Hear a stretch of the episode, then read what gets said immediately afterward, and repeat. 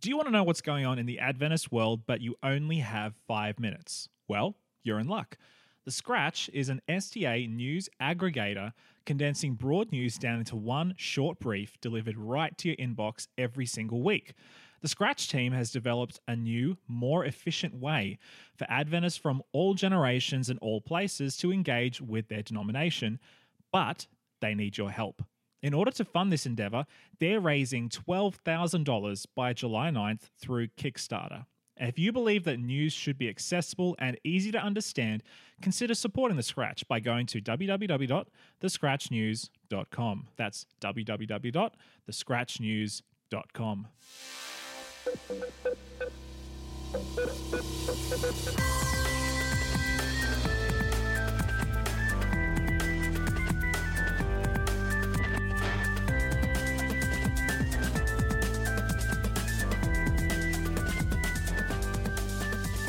Welcome back to Burn the Haystack with Josh and Jesse. I'm Jesse, And I'm Josh. and this is a podcast to help you save the best and burn the rest of your culture and faith practices. And you'd think we'd pre record the beginning and then just play that over and over, but instead we do it live every time. Yeah, it's because we love you and we want to get a great product to you every single time. Personal touch. You know, it, it's easy to it's easy once you've been podcasting as long as we have to just kind of go through the motions. But no, mm. we want to we want to deliver a fresh episode every single time. It's our promise to you. Don't promise that. That's a horrible promise to make. How are we going to repeat content down the track? And how are we going to keep saying the same things and get people hyped up? We'll just get a thesaurus and we'll just say things slightly differently. That's a great idea. We'll go back and go to our old episodes, but instead of re like re release them, we'll just re-record them, but just use a thesaurus and come up with substitute words every every few words or so. That's a different episode. That's hashtag content for you. Hashtag brand new original content. Speaking of uh, hashtag brand new original content, it is E3 season, and I remember The best season. the best season. It's like Christmas 2.0 in the middle of the year, which is just that little that little boost that you need through the middle of winter just to get you through that cold, rainy, at least here in New Zealand, season of depression and darkness. Nah, it's not too bad. It's not like we're here, you know, like midnight, like in the Nordic North or anything like that during their winter. But it Yeah, is some- nice. Some places have it much worse in terms of winter. But I mean, it's yeah. not like winter in, spe- spe- I I guess, especially Palmerston North isn't easy because people get that sad, the seasonal, what is that? seasonal aff- affective E- depression? Yeah, yeah, it's a thing. It's definitely a thing. And even if you don't get that, which I don't know if I get that. Maybe I'm just a depressed person in general. I don't know. I got Um, it Did when you? I was living there. Yeah. Yeah. Oh, I just, I mean, not like full fledged depression just because of the season, but I definitely noticed my mood was way worse when there was no sunshine and it was just grey for days and days and days. People Yeah. get it in London and yes. Yes. Yeah. No, that's true. That's true. So- Well, well, I I mean, ev- even if you don't get that, there's other perils. Like I got sick all last week, and that was horrible. As somebody who I never got sick before, I don't know, before I hit the age of 17, 18, I never got sick. But then I just started getting sick like once or twice a year, and eh, it sucks. I got sick all last week, and so everything just slowed down. I reevaluated everything about my life because I had a fever, and I got that sort of Oh fever. goodness. you know, the feverish sort of, you know, wanting to reevaluate everything. Um, yeah, so that really sucked. wow. If only E3 happened last week when you were sick, you could have just sat at home and watched it the whole time, all the Oh. live streams, and that would have been perfect. That would have been amazing. Because when you get sick, you get really sick. Ladies and gentlemen, if you don't know, but Jesse, when he gets sick, it's like a train wreck. Bro, I went to bed at eight o'clock three nights in a row.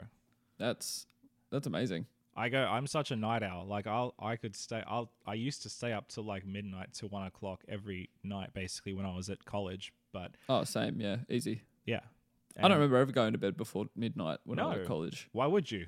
it's college. Yeah, like all the action starts at like eleven. You know, yeah, yeah. that's when everyone gives up studying and starts doing fun stuff. Oh, and I embraced that. I loved it. It was amazing. But yeah, yeah, it was great. when I got sick, I was like, yeah, bed looks so good right now. I just want to go to bed, and I don't. That's not me. Um, but yeah, No, it's really not. Yeah. and, and wow. um, what made it worse was last week. Like, um, for those of you who don't know, um, my wife and I have been um, looking at, at buying our first home, and so we're getting everything sorted that needs to get sorted to buy our first home, and it's a lot. There's a lot that you need to do, especially if you're first timers, like getting your home loan and getting pre-approval and doing the paperwork and getting a lawyer sorted out and signing all the pa- it's there's just so much. And so i was doing that last week because we were putting an offer in for a house. Um, Ooh, exciting. yeah, well we didn't get it. We got Oh. knocked back sadly. It was a multi offer and so we were just one of several offers. But we did it.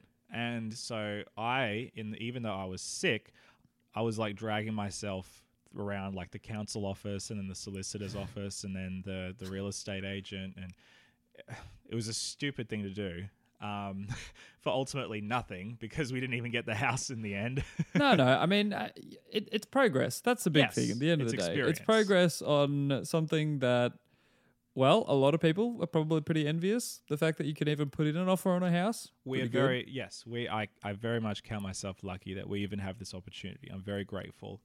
Yeah. Um, but worst possible time to do it is my point. And it's the worst possible. Like we could have done it this week. Like that would have been so much better. But we'll keep trucking along. We'll keep we'll keep going. And now at least that I've done all this stuff, um, now at least we're gonna have a little bit more of a cruisy time of it because all the stuff that needs to be sorted is more or less sorted. We just have to do the offering if we see a house that we like.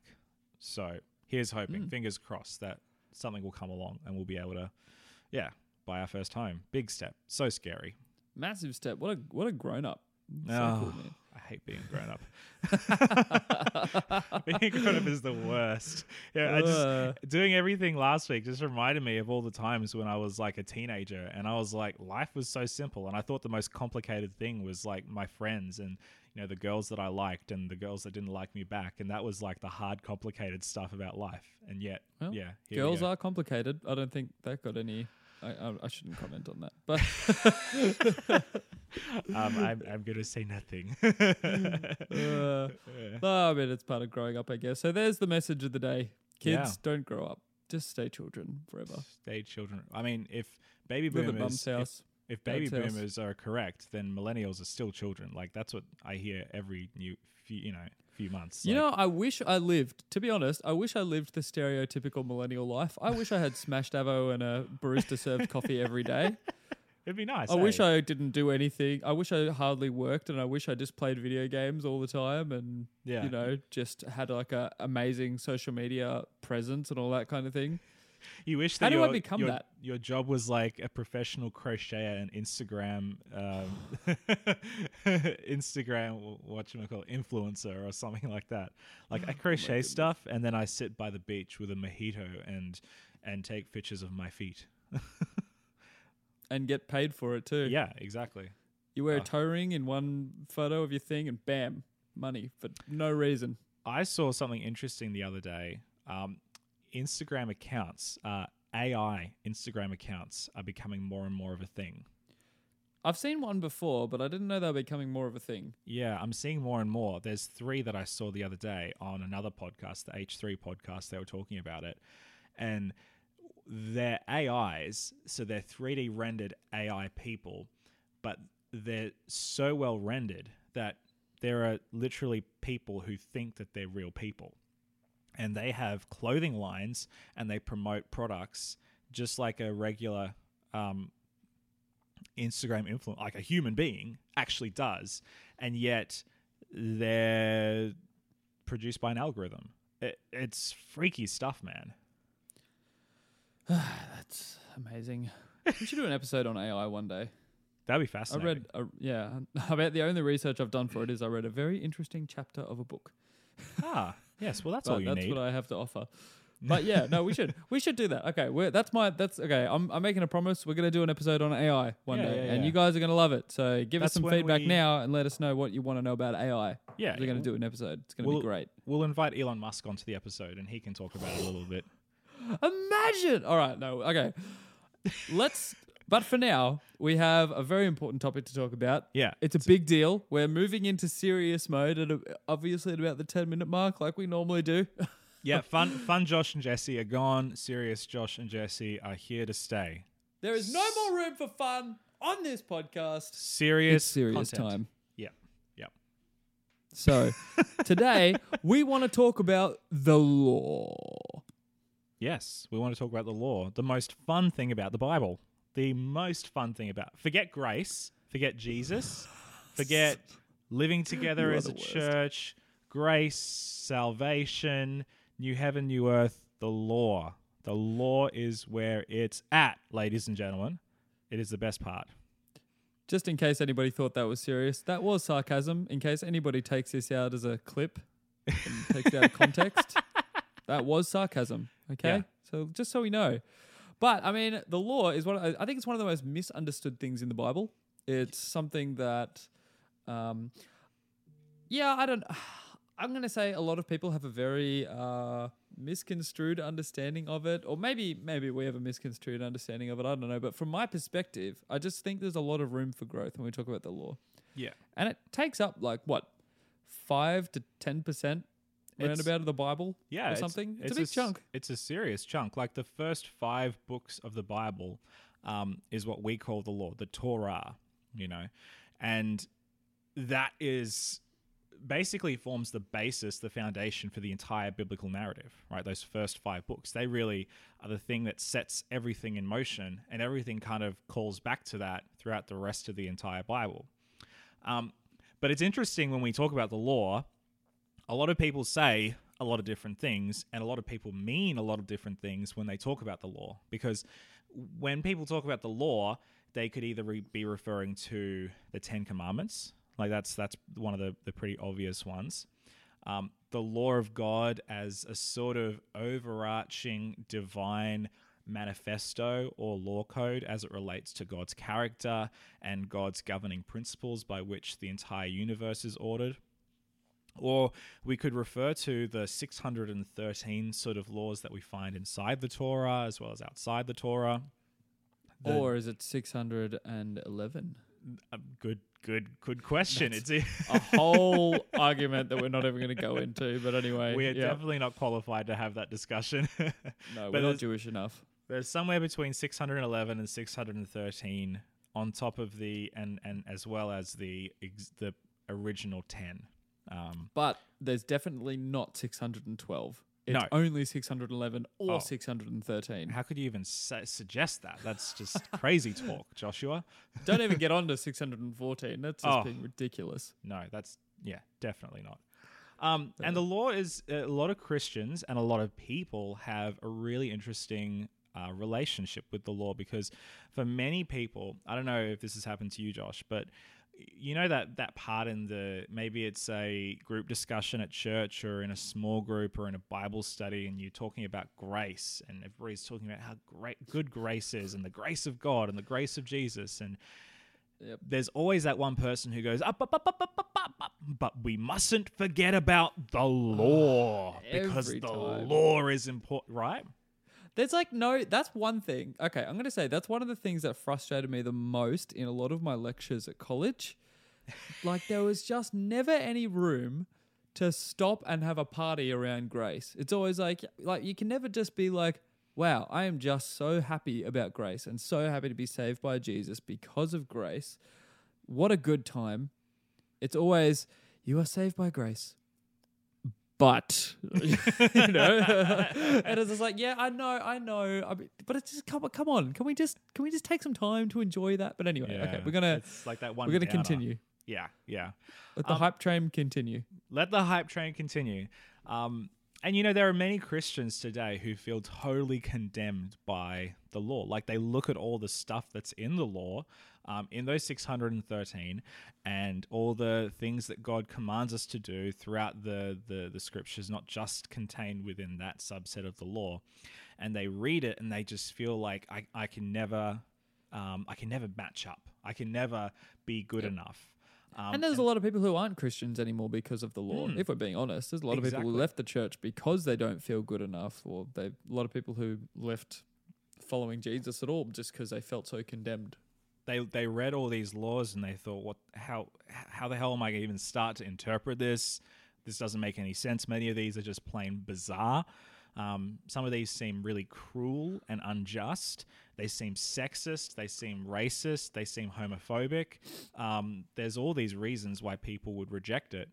Um, and then there's there's there's a subset of people who completely reject it on the basis of, well, look, I'm just going to try and be a good person. I'm just going to try and live my life.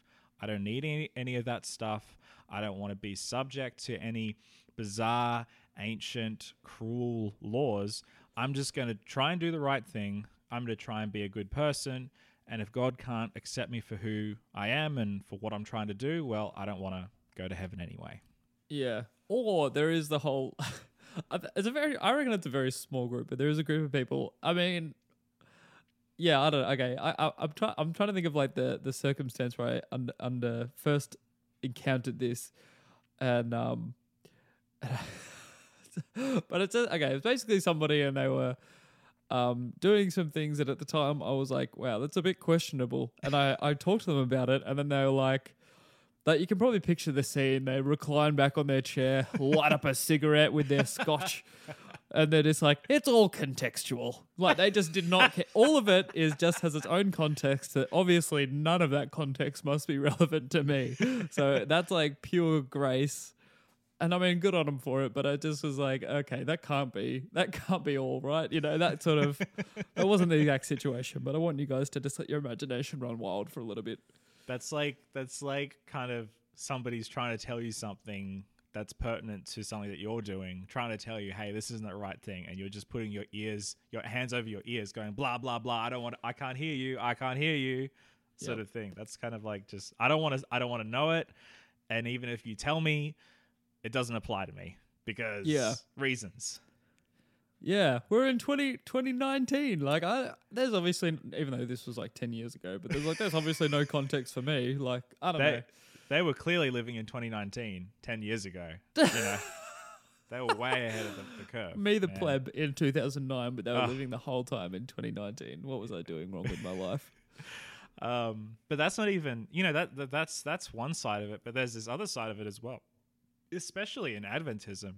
Like there's this whole last generation theology part of our Oh. church, which is Yep. which takes the law to an even further uh, sort of extreme, where they believe that in order for Jesus to come again, there needs to be a perfect generation that illustrates and exemplifies the character of Jesus perfectly and who keep God's law perfectly. That's the that's that's the the conditions. That's the only conditions on which Jesus can return. And so everything is just focused on striving towards becoming perfect and keeping God's law perfectly. Yeah, which comes with its own big string of problems. Um, the Story Church Project, we should give a little shout out to that podcast. They did a great couple of episodes, or about three episodes on it. Yeah, Um, yeah. uh, Like, we don't see it exactly the same way, but, you know, th- there was still some really great unpacking of the problems that it causes. And, I'll, I'll, yeah, I don't know. I, I just have to recommend that. Yeah, I guess. Shout out to Um, Marcos. They he did it. He and um his co-host did a really good job. Co well, guest. It was Yes, a guest. yeah, yeah, Yeah. Um, yeah. And so it was, um, yeah. I- And that's the thing that that whole idea of this at the last days, there'll be this group of people and they will just be absolutely perfect. They will keep the exact letter of the law to the T. Yeah. Yeah. Even that comes with a whole string of problems because then there's certain laws that they don't, they're written differently, for example. Mm, Um, so, so you know, like, uh, and maybe we'll get into this a bit later, but um, to do with the Passover lamb before they were in yeah, um, before they entered the promised land, it was what was it? Roast roast the lamb. yeah. Do don't, boil it. don't boil it. But then afterwards, it switches. So it's And like, it's boil it. so then how can we do both? Like, it, they're directly contradicting each other. And Yeah, and I mean, most you- of these you- people are vegetarians anyway. Like, really? Well, that's true. So it's not a problem if you, so maybe they will be perfect because they've, they've Yeah. overcome. They've figured it out. They've figured out the loophole. Just be vegetarian. Be vegan. so you don't, you don't have to drink the milk or eat the goat. Yeah. Wow. Wow. How do we not see this? Okay. this is next level thinking. Yeah, man, they're living in 2029. They're, they're living- 2077. 2077. They're cyberpunks.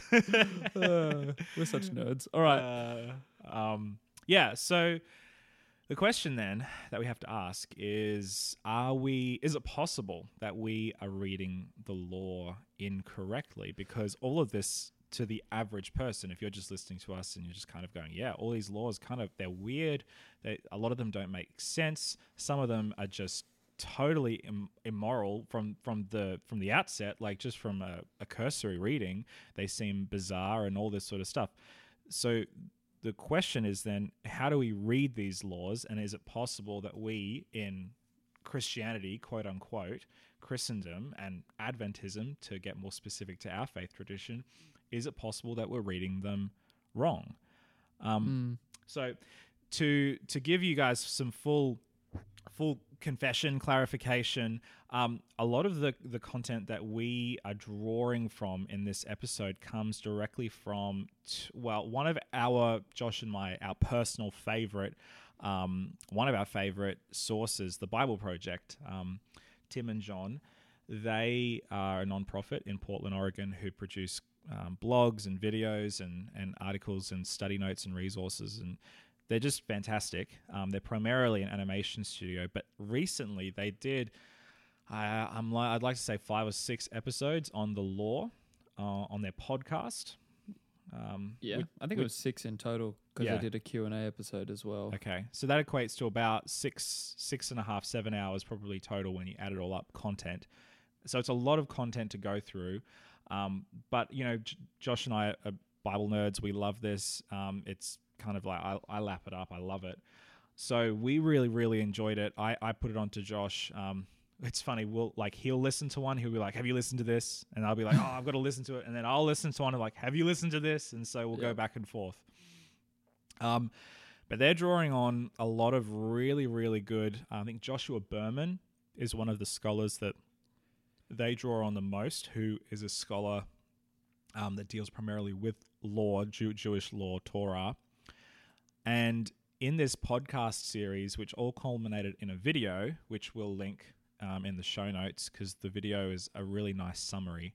There's two videos actually, but the one they most recently produced is a really nice summary of this whole discussion. Um, and they talk about the law in a really, really different way. And so a lot of the stuff that we're talking about today um, comes from them. So I'm saying that because if you want to dig deeper into this, you can first go and watch the video. But then if you want to go that next step, I'd really encourage you to actually go and listen to their podcasts on this because they talk about so much more over this sort of six hour period that we can talk about in just like one hour. Um, Yeah. so, as we as we talk about this law, um, coming back to that question of are we reading the law um, incorrectly, we have to kind of make a distinction right at the very beginning about what it is that we're talking about when we talk about law as a concept. Um, because law is something that we kind of hold for granted. We understand what it means, but that meaning has actually changed a fair bit over the course of world history. Yeah, the the trap that we hit when we come into this is that we we put our again our 29 2019, well honestly even 20th century, 21st century goggles on and we read a word like the law and instantly we think it's the exact same kind of law as how we see the law today. Um, and in our particular culture. So it's a big trap you can run into and this is something if you don't take the time to actually this is a whole thing about meta narrative, uh, understanding the bigger picture, but also understanding the cultural times that we we just have to. You can't take that for granted. It's something you've got to look into.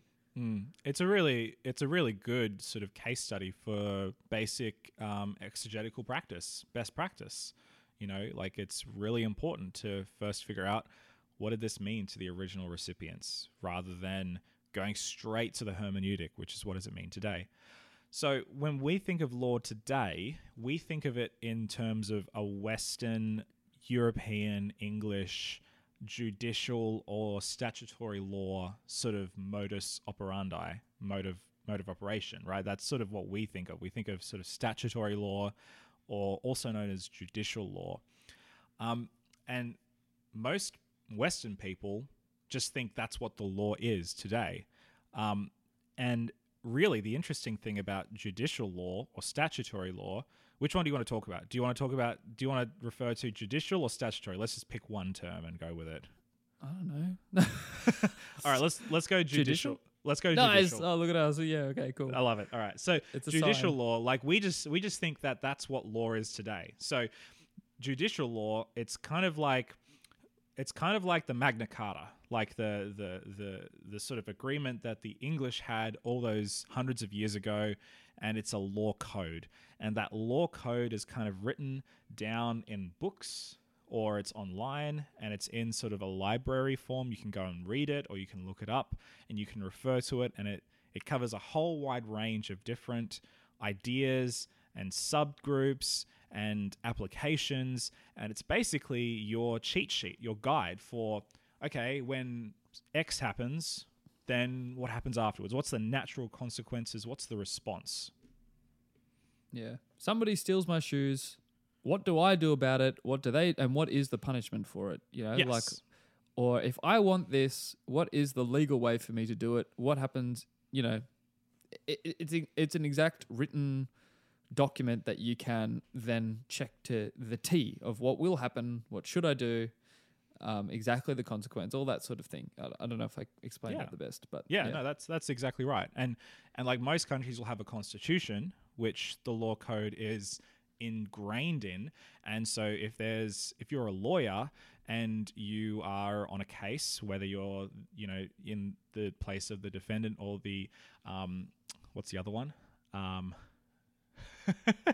uh, whether you whether you're defending or whether you are the accusing. yeah, accusing the accuser, um, you will go to the the courthouse or online or your personal library in your law firm, and you will consult the law code. You will consult the the judicial code of whatever your your country is, and you will discern exactly how the um, the, the, the, the law should unfold in your particular situation. And a lot of the nuance in law and in lawyers and in court cases is interpretation of that law. So the letter of the law is without question. It's just it's a priori. It it it nobody thinks about, you know, adjusting it. It's there and it's set in stone. But the nuance comes in where lawyers and solicitors will interpret the law and then will, will, will prescribe a certain interpretation according to what's written on stone tablets, so to speak. Um, Yeah, and it, you know, you could go into your local. Um, I'm pretty sure you can go into like your local library or courthouse, and it's all there in all these books and volumes and everything. Every law, pretty much every law about everything, and all probably these bunch of example cases are there, and you can see it. yeah, yeah. It's And meant it- to sort of be there, open for people, so they can check it exactly how it is and easily accessible to the public, so you know the law. Yeah, and it, and it, and it helps to know the law, especially because if you know the law and you know how to get away with this, that, and the other, you can get away with a lot in our in our culture today. Like I, I heard of a story, I saw it on Reddit actually, of a Chinese farmer, just a farmer living out somewhere in a village in China, and a local mega corporation decided that they wanted to take over his farm, his rice paddy, um, and because they twisted the law, they said, "Hey, this is what the law says. Blah blah blah. Here's what we're going to do." And so he went to the local authorities and he um, trained himself, and he en- eventually became a lawyer so that he could get his farm back, and he did. Um, I remember seeing this story. Yeah, it was super interesting. yeah, yeah. So if you know the law and you are a powerful corporation, then you can potentially exploit that law for your own profit. But if you're, on the other hand, the law is also there and it's easily accessible if you live in a democratic country where you can access the law. So if you see somebody breaking the law, getting away with it, you could potentially go and read up on the law and educate yourself so that you could stop that person from doing whatever it is that you deem as wrong. Yeah, um, and that's probably like I mean, you see it on the news all the time. Like this person has been caught out for tax scandals and all that kind of thing.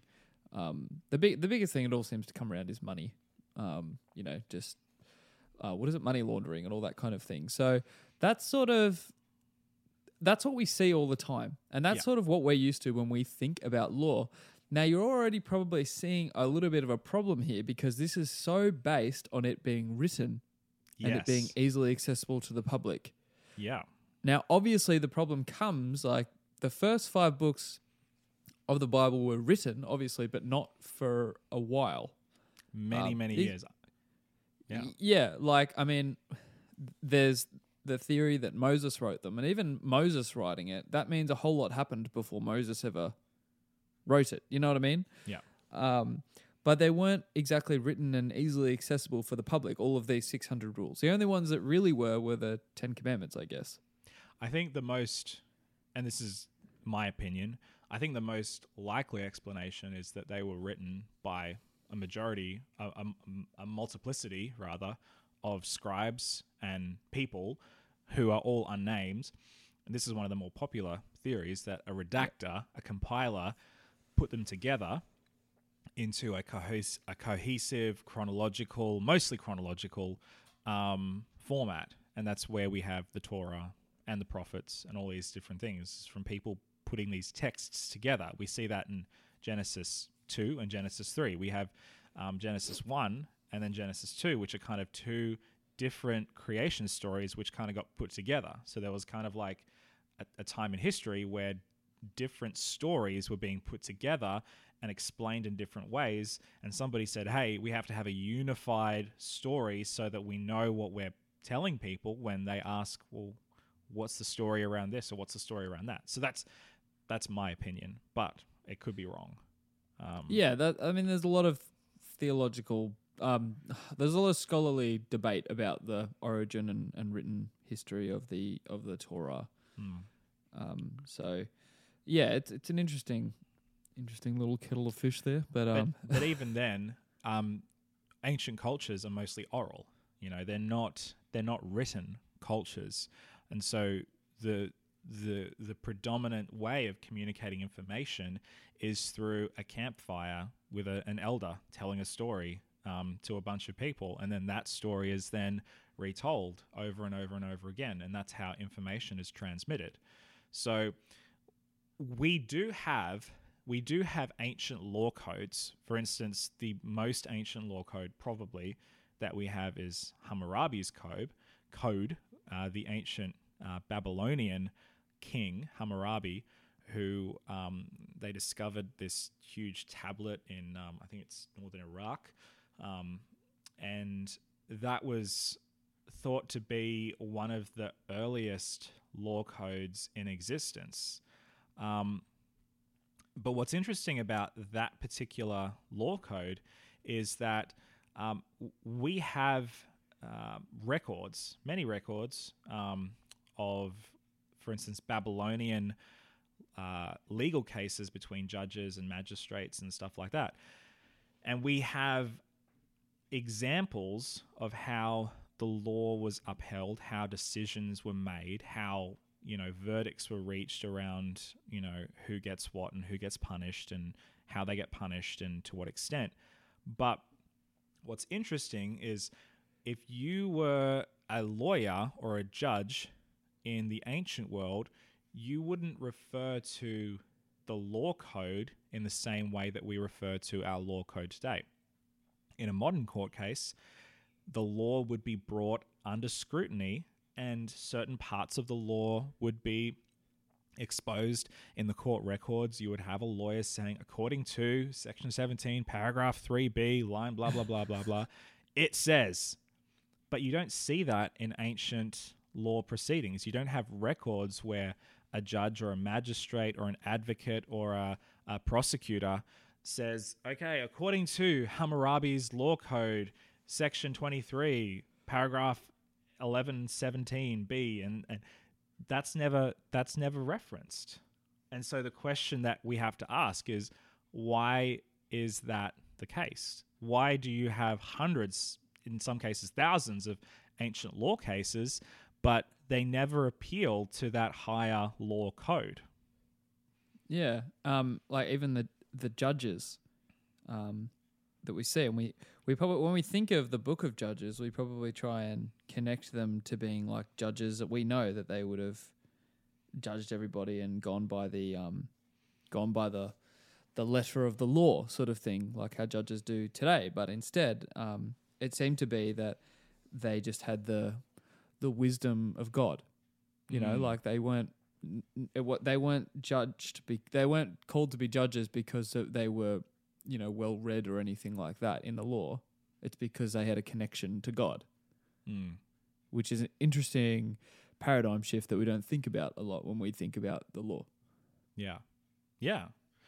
Um, so ancient peoples, they didn't think like we think today. Like they didn't have a written law code that they would have referred to when adjudicating between um, a dispute between a farmer and you know his neighbor, or you know a wife and her husband, or you know two neighboring you know rivals who are having a dispute over something. Like you never see that. So it makes you think well did people think in a judicial law sense? Well clearly no. Then in what sense did they think Yeah, which is, I don't know. I think it's hard. It's hard. To, I still struggle to think about the law like this. You know what I mean? Like outside of the way I think of law. And so I guess maybe the best thing for us to do, maybe maybe law isn't the right choice of word. mm. Mm. yeah well i mean i mean the the term that we use most often to describe the way that people think is this idea of common law which it could be maybe a better way to think of it is like common tradition or prevailing tradition um, the way things are done around here. Maybe that's a better way to think about it because that's how, for most of human civilization, people have governed themselves and have governed the people underneath them by the prevailing local and national traditions of the land. Um, Yeah, it's your your uh, I don't know. You're this culture, so this is just what you do. This And- is how we work.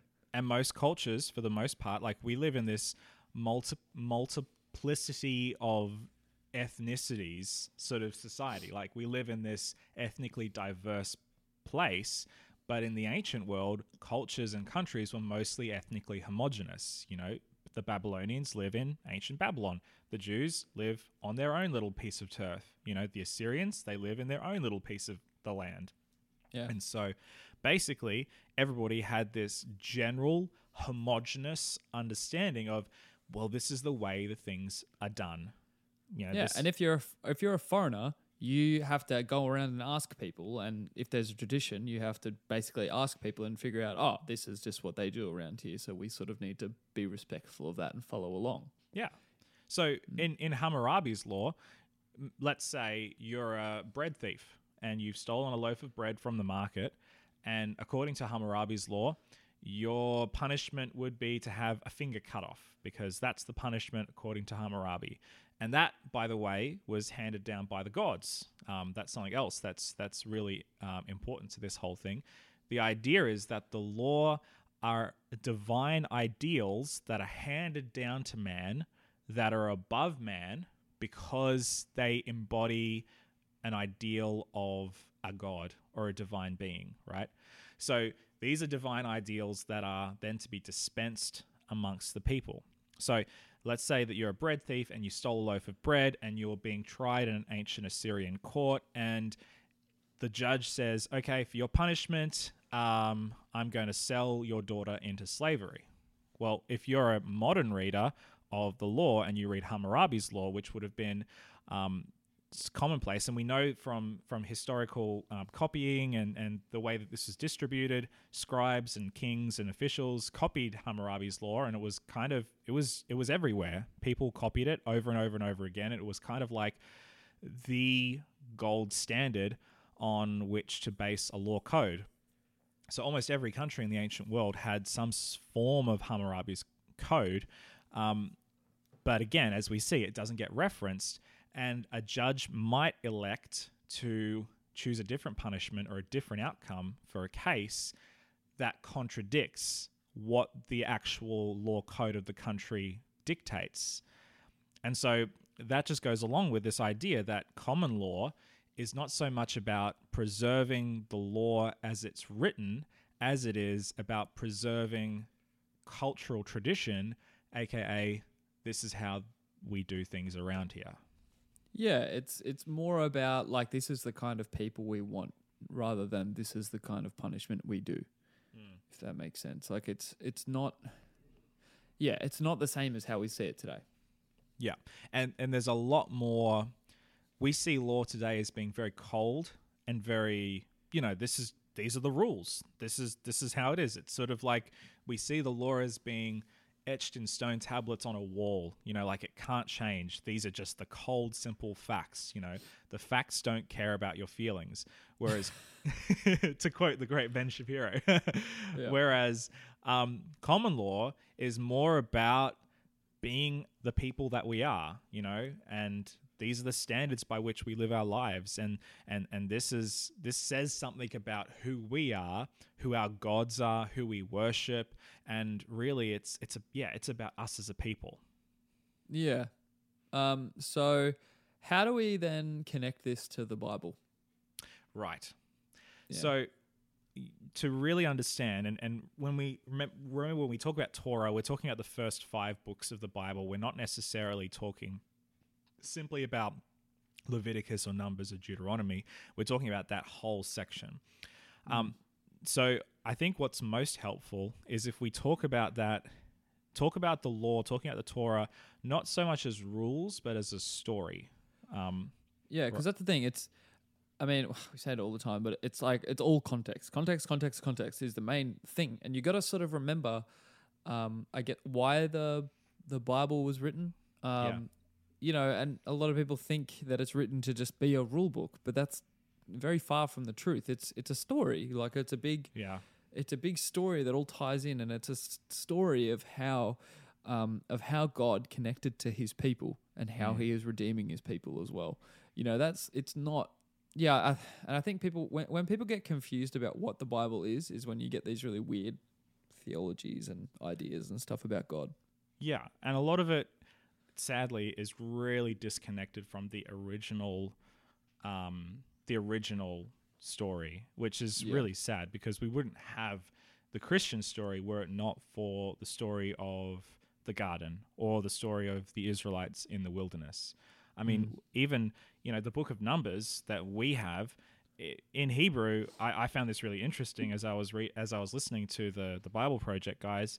Um, the actual Hebrew word um, Bemidbar means in the desert. So it's not just numbers; it's the story of the people in the desert. So that that helps. How tell do the we get numbers from? Honestly, you know what I mean. we have some rubbish Idiot- English translations, but they can't. European translators, man? Uh, yeah, but there's things that you can't sort of change. Like if all of a sudden you had a new book, like a new Bible printed, and instead of numbers you had it, what is it? People of the desert. Uh, in the Like- desert. Yeah, yeah, Yeah, there would be an outrage. Everybody would be like, "That's not what the book is called." You know what I mean? Like we can't change it now. That's the most frustrating part. Ah, what were we thinking? Yeah. All right. So the story, the story of the beginning, the story of the Torah basically goes like this. You know, God creates this world and he creates this garden and he puts people in it. And then he invites them to listen to his voice. That's a really key idea that comes back again and again and again. Listening to the voice and living within his wisdom. Um, and we kind of translate this as obey, obey, obey, obey. It's like this very Yeah. stiff sort of authoritarian, you know, Adam and Eve disobeyed God. And in the Hebrew tradition, listening, hearing the voice is equivalent to obeying, you know? So whenever you see something like obey my voice, it's more like listen to my voice because listening is obeying essentially because if you listen and if you receive then you're you will be also more likely to obey um, and so it's not like God is this authoritarian God who sets out the rules and he chisels them in stone like they're the sort of Ten Commandments beta version. It's like, these are the rules that you will live by. You know, and if you don't, you will die. It's like, no, listen to my voice and live by my wisdom. That's the idea that God sets up in the beginning. Um, and then what does Adam and Eve do? And then what does humanity continually do? Well, they rebel. They choose to not listen to the voice and they choose to willfully disobey. Um, Yeah, And- people people look at the story of Adam and Eve as it, it's just they disobeyed and they ate some fruit, but it's actually bigger than that because there's there's like two ways of, of living a human life which God sort of presented. There's one where you just listen to God's voice and trust and follow Him where He leads, and then there's the other where you take on all the wisdom yourself so you can make your own decisions. You know what I Mm. mean? Like it's it's a it's choosing to be independent. you want to the, you want to define good and evil by your own terms rather than what God says. yeah, the knowledge of good and evil. And that's really, I don't know, that's maybe a deeper level of the story that people need to understand. Like it's a choice to listen or not. I love this stuff because it forces me to look at this story on a deeper level because we're so shallow. You know, a lot of the time when we look at these stories, it's just about obeying and disobeying. It's just about right and wrong, sin and death versus life and goodness. It's like, well, there's so much more to it than that.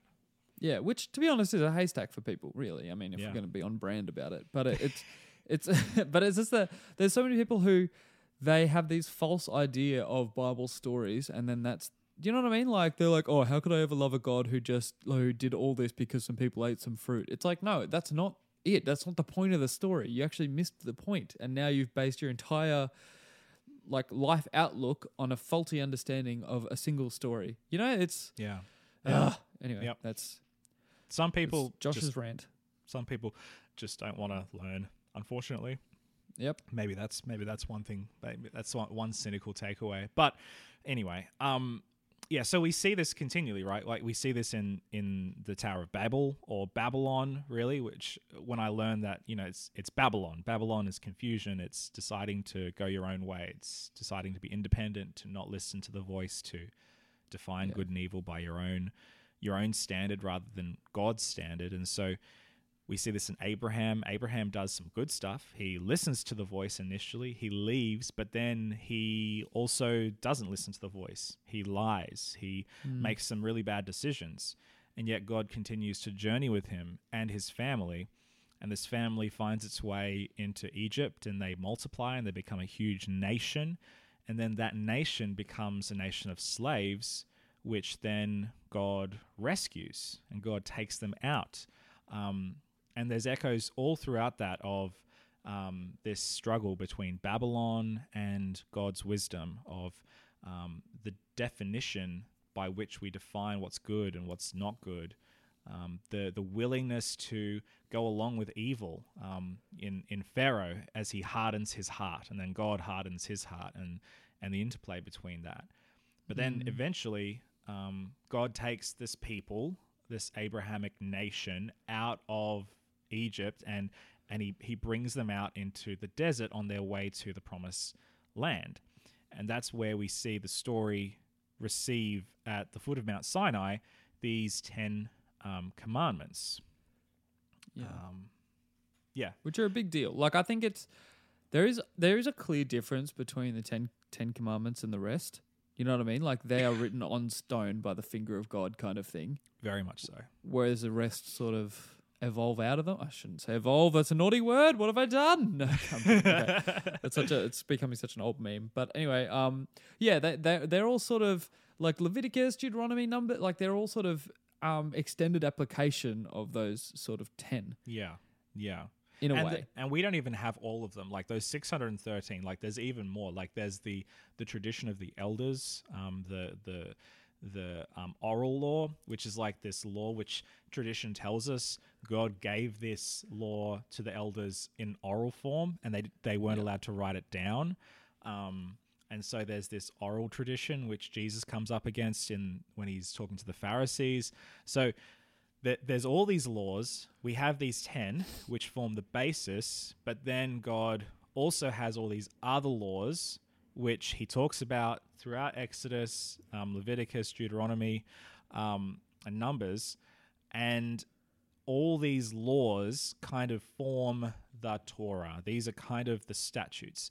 And as as I think I may have mentioned before, um, as with these first ten and the others, the, the the Torah is really it's the it's a better word. I prefer using the word Torah than law because law is it's a bad word. There's no actual good English um, interpretation for for law. There's no like there's no Hebrew word that means literally law. Um, Torah is kind of like the closest that we have, and even then, Torah doesn't mean law. It means teaching. It means sort of doctrine or instruction. So it's it's not so Yeah. much. It's it's not legal. It's not a legal term.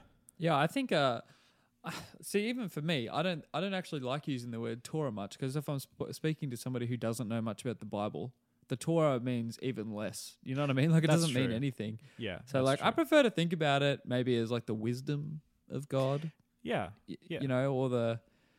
I don't know. It's like the, the you got to say the covenant of God, but it's not even that. It's like the relational.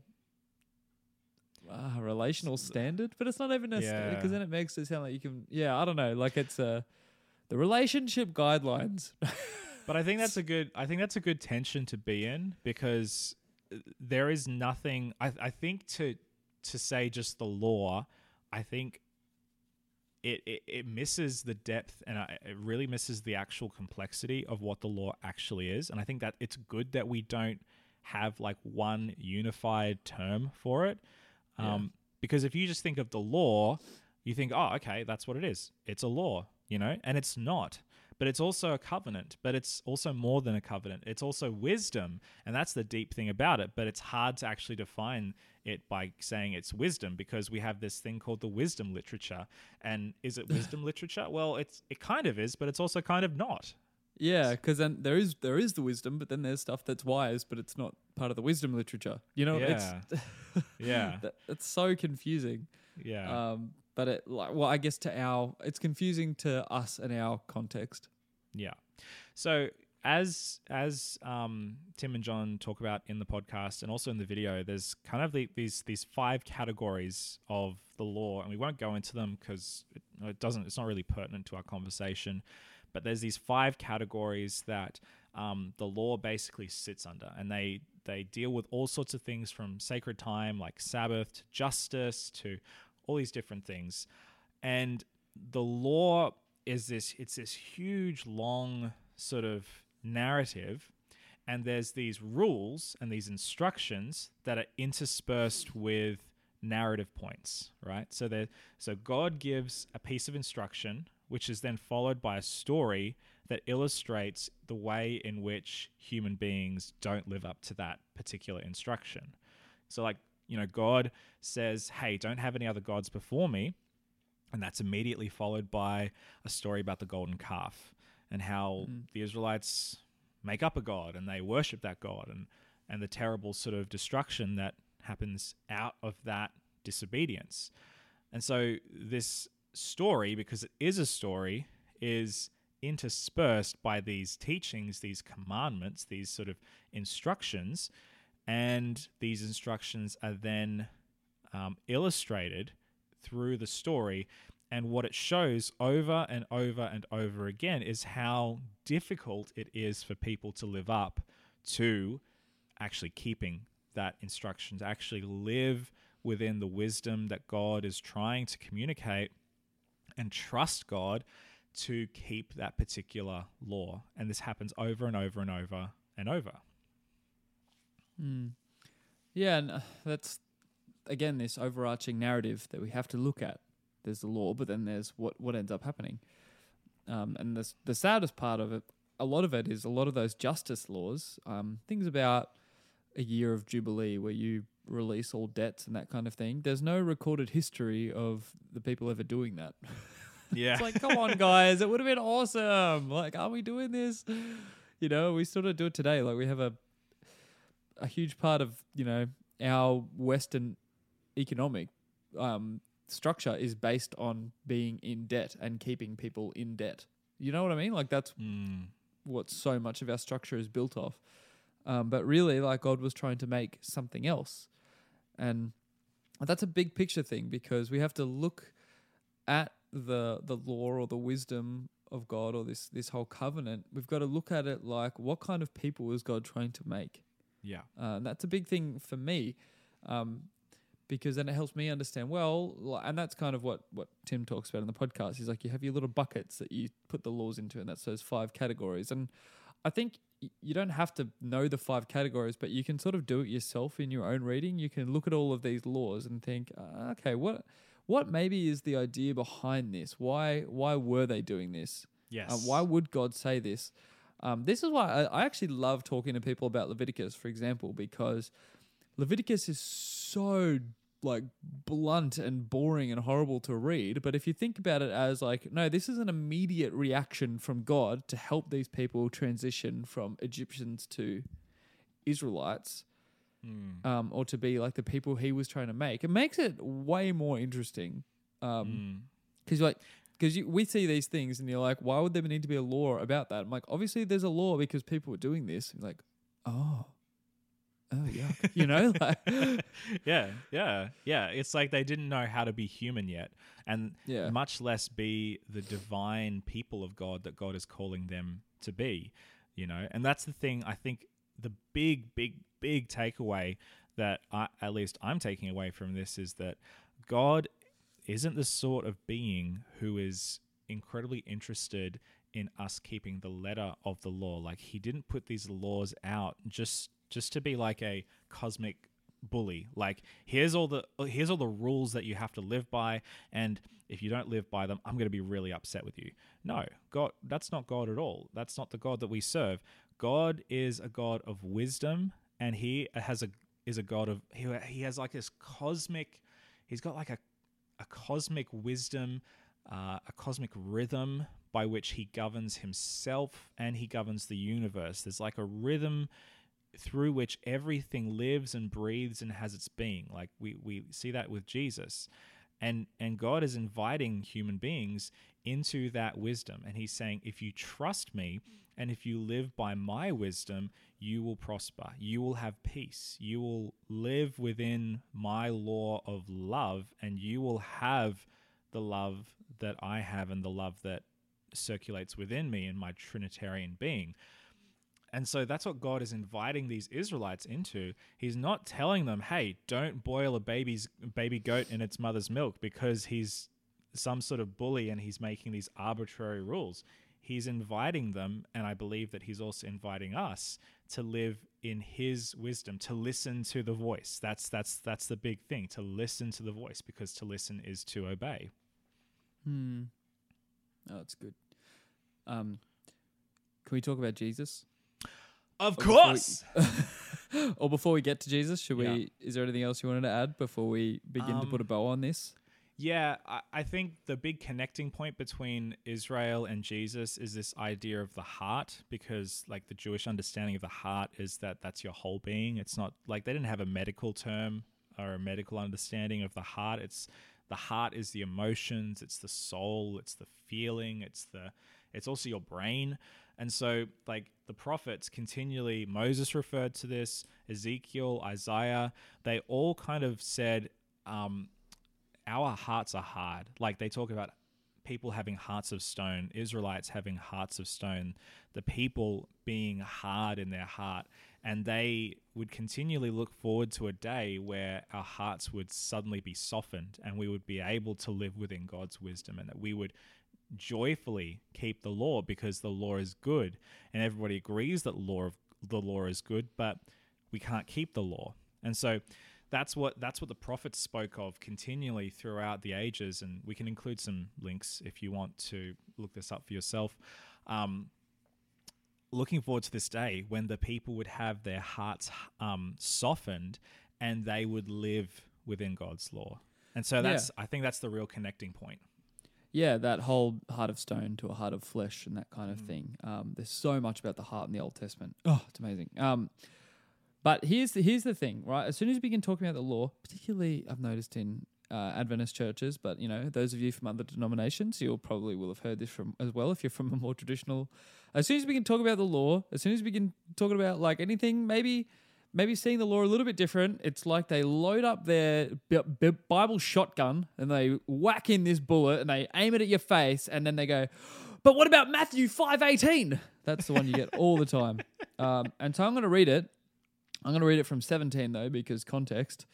Um, and so this is probably the most Bible study sort of thing we do. but anyway, all right. Matthew 5 17 says, Do not think that I have come to abolish the law of the prophets. I have not come to abolish them, but to fulfill them, right? But you never stop there. Because then he says, For truly I tell you, until heaven and earth disappeared, not the smallest letter, not the least stroke of a pen will by any means disappear from the law until everything is accomplished. That's what they stop on all the time. Mm. Oh, they? Or they might go into the next one if they're in a more condemning mood.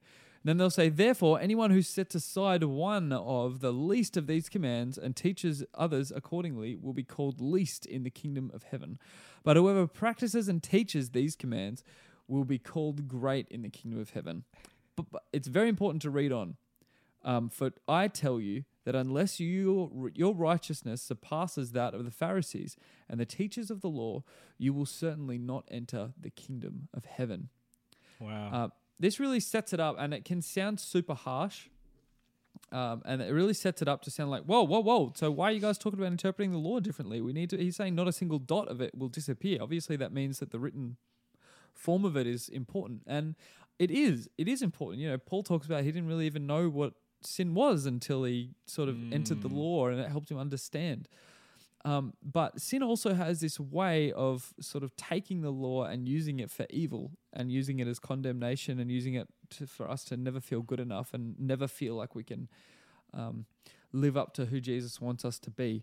And that's a really sad and hard place to be. But what Jesus was talking there, you got to think about it. That's right at the beginning of the Sermon of the Mount, right? You- As soon as you place it there, the whole thing makes a whole lot more sense because then he goes and he begins to unpack all these laws. He talks about murder and how it's like you know you think mm. you're all you think you're all that because you haven't murdered someone? Whoop de doo but you actually spend all your time actually angry at people and you kill them in your mind. You mm. treat them horribly. And you think just because you're not murdering you're still tick, ticking the box. You, you you talk about oh yeah you haven't committed adultery but really you're undressing all these people in your mind all the time um, you're doing it in your mind you talk about an eye for an eye all these things and jesus unpacks all of these laws all of these things that you could probably place things in buckets from before and he unpacks them but takes them to a way deeper context and he's saying no this all comes back to your heart Hmm. and this is exactly what Jesus has come to change. He's actually come to change our heart because in what Jesus did, Jesus lived out the ultimate ideal of a person. He followed God's voice not just once, like we see with Abraham and that big, he had that big moment where he followed God's voice. He did it all the time. Hmm. And so Jesus sets this incredible example for us. But then by his actions, the Holy Spirit now enters our lives and that transforms our hearts. So instead of the law being that sort of what um what do we say judicial thing where it's Yeah. all we have to go by the letter of it, instead now it's that wisdom lives and is written on your heart and you naturally want to keep it more because of the Holy Spirit dwelling inside you. Hmm. And that's a huge change um, and it's a monumental shift in how we view the law and the wisdom of God. Instead, now it just becomes this perpetual wisdom that you want to use to understand how to connect to the world better. Hmm. And that's what you can spend your whole life doing. I mean, the Sermon on the Mount alone has enough application to s- not read the rest of the Bible. To be honest, it's Yeah. just so. Oh, I can't if all get you past it. had, if all you had was the Sermon on the Mount, that you could make an incredible case for living a Christian life. That would be all you need. yeah, I would think so. Yeah. Um, but I, lo- I love that because you know there's no there's no sort of onus on you. Like you don't have to try really, really, really, really hard to be really good and to be really righteous and to be really holy because Jesus has done it for you. Jesus has already lived that life, and the Holy Spirit is our opportunity of being transformed, of allowing that heart of stone to become a heart of flesh. Um, and Jesus has this really, really interesting way, you know, like like what you're saying, Josh, of turning us from the self-righteous well i don't murder people but you know i hate people and i harbor anger Yeah. and resentment in my heart that's the spiritual wisdom that god has been trying to communicate this whole time you know Je- jesus just takes the spiritual wisdom and he doesn't hide it behind these laws anymore. He actually exposes it and he shows how hypocritical people are because it's so easy to be religious without actually owning up to the transformational aspects of our religion.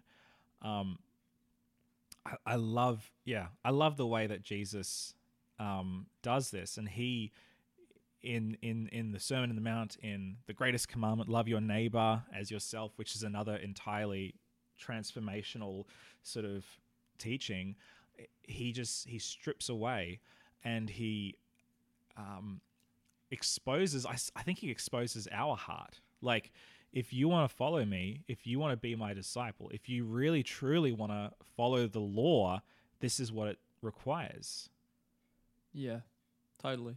Um, so really, and that's that's exactly the whole thing. You'll actually end up becoming more righteous than the Pharisees, who did endeavor to keep every single letter of the law Mm. and keep it in in in such a way where it was only their lives that mattered, but not those around them.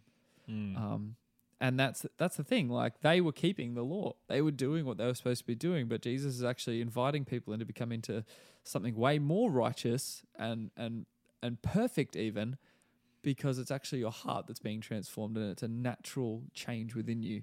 Mm. Ah, yeah, I don't know. It's so mind bending, but encouraging at the same time, and it's just inviting you onto this journey where there'll be hard times, um, there'll be rough spots, but ultimately, it's not that you're. I don't know. It, it, instead of like you're failing and missing the mark, it's sort of like a you're just learning all the time and And I- growing. And I think it's important to point out as well, like a lot of people who are proponents for last generation theology or for the perfection of Christian character and that sort of stuff, the emphasis is on you in yourself, like an existential, highly individualized experience. And a lot of those people end up isolating themselves from the rest of society. They don't want to mix with other people because there's the potential that they could be corrupted.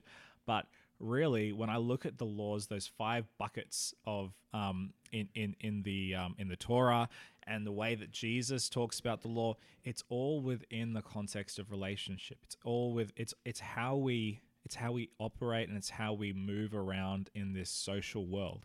And it presupposes that you and I are in contact with the people around us. And so, well, we'd better get our stuff in order if we're going to be relating to the people around us, because if we're not relating to the people around us well, then that's going to cause people pain. And that's what God's all about. It's He's all about preser- preserving the peace. He's preserving love and and creating more of it, so that we live in this world of peace. Because we're living in this world that God has created. We're living within His His wisdom.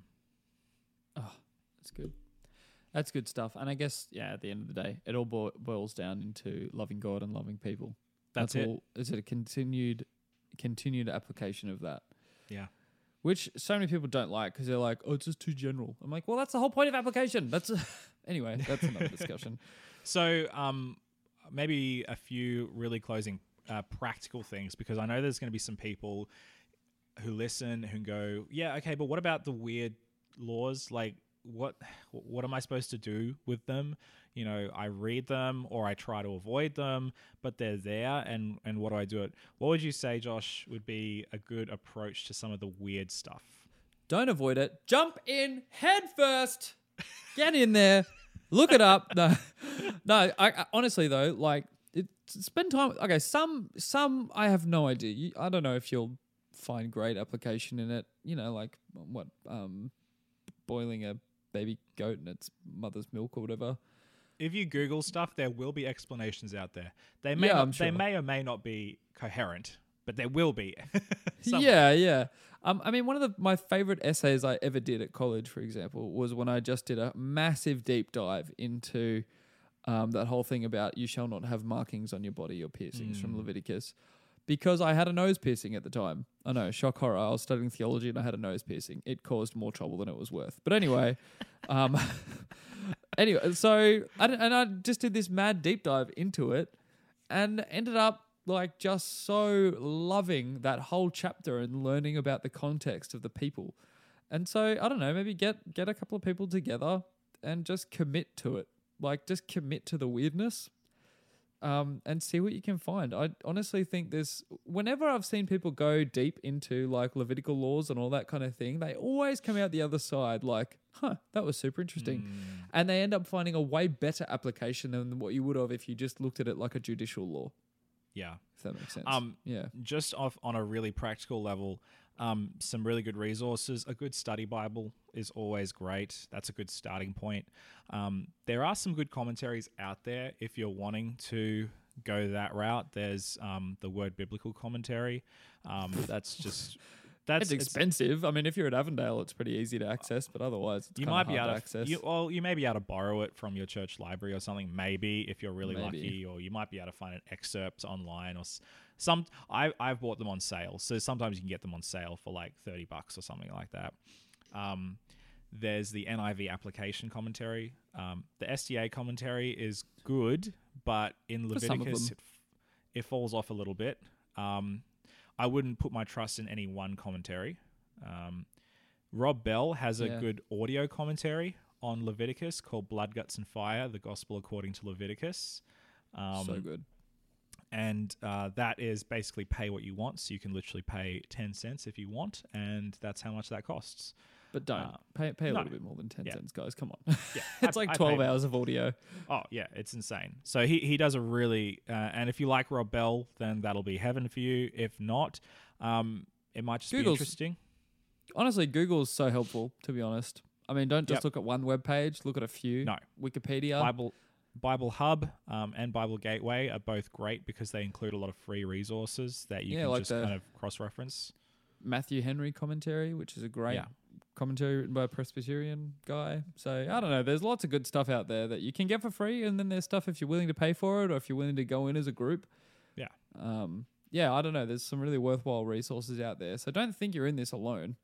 And, And, ask uh, your pastor if you have a local pastor as well who um, you know knows his or her stuff. Just Yeah. ask them. They Well, might. they might they even may lend you some commentaries. Exactly. We're generous ish sometimes. If we if we think you're the sort of person that will actually give it back, we might lend it to you. Yep. I have two sets of commentaries in my office. I have one for lending and one for studying. That's smart. I like Yep. it. I so I'll it. never I'll never be without. So unless like a multitude of people want one, uh, I don't know, like they just want to study Romans or something, which I'd be excited about. But guys, come on. Um, anyway, So I would say I would say in closing, um, rather than busting your gut trying to figure out exactly the context and, and why, if you're interested in the ancient context, why certain people thought a certain way, why the culture just you know demanded a certain response to um, a certain thing, you can do that. But an easy way to um, discern and one that could provoke great discussion is just try and figure out what is that godly wisdom? What is the divine wisdom behind the law?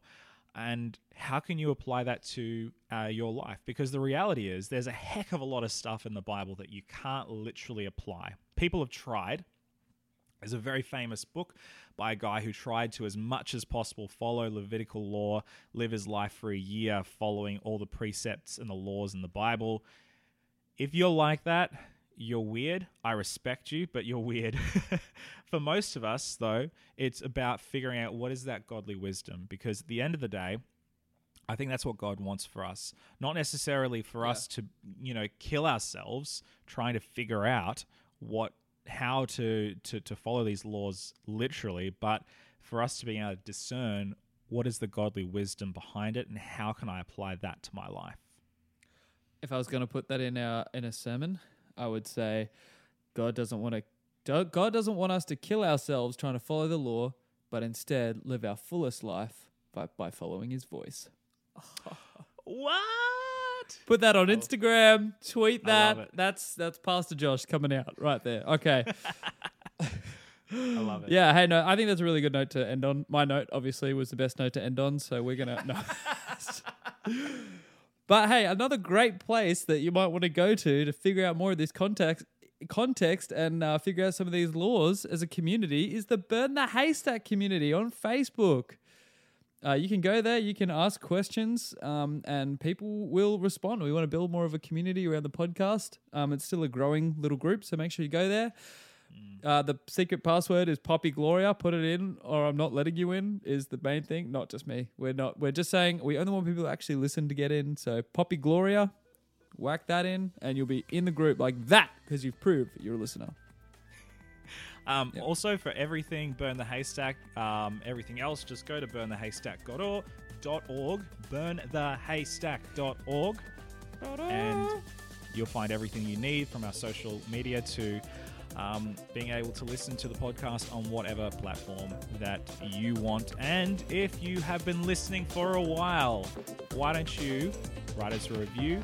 And if this is the first time, or the first time in a little while that you've listened, um, hit the subscribe button. We would love that. And we would love you forever if you did that. Well, we already do love you forever because uh, that's what we're called to do as Christians. But uh, hey, that is uh, Josh and Jesse out.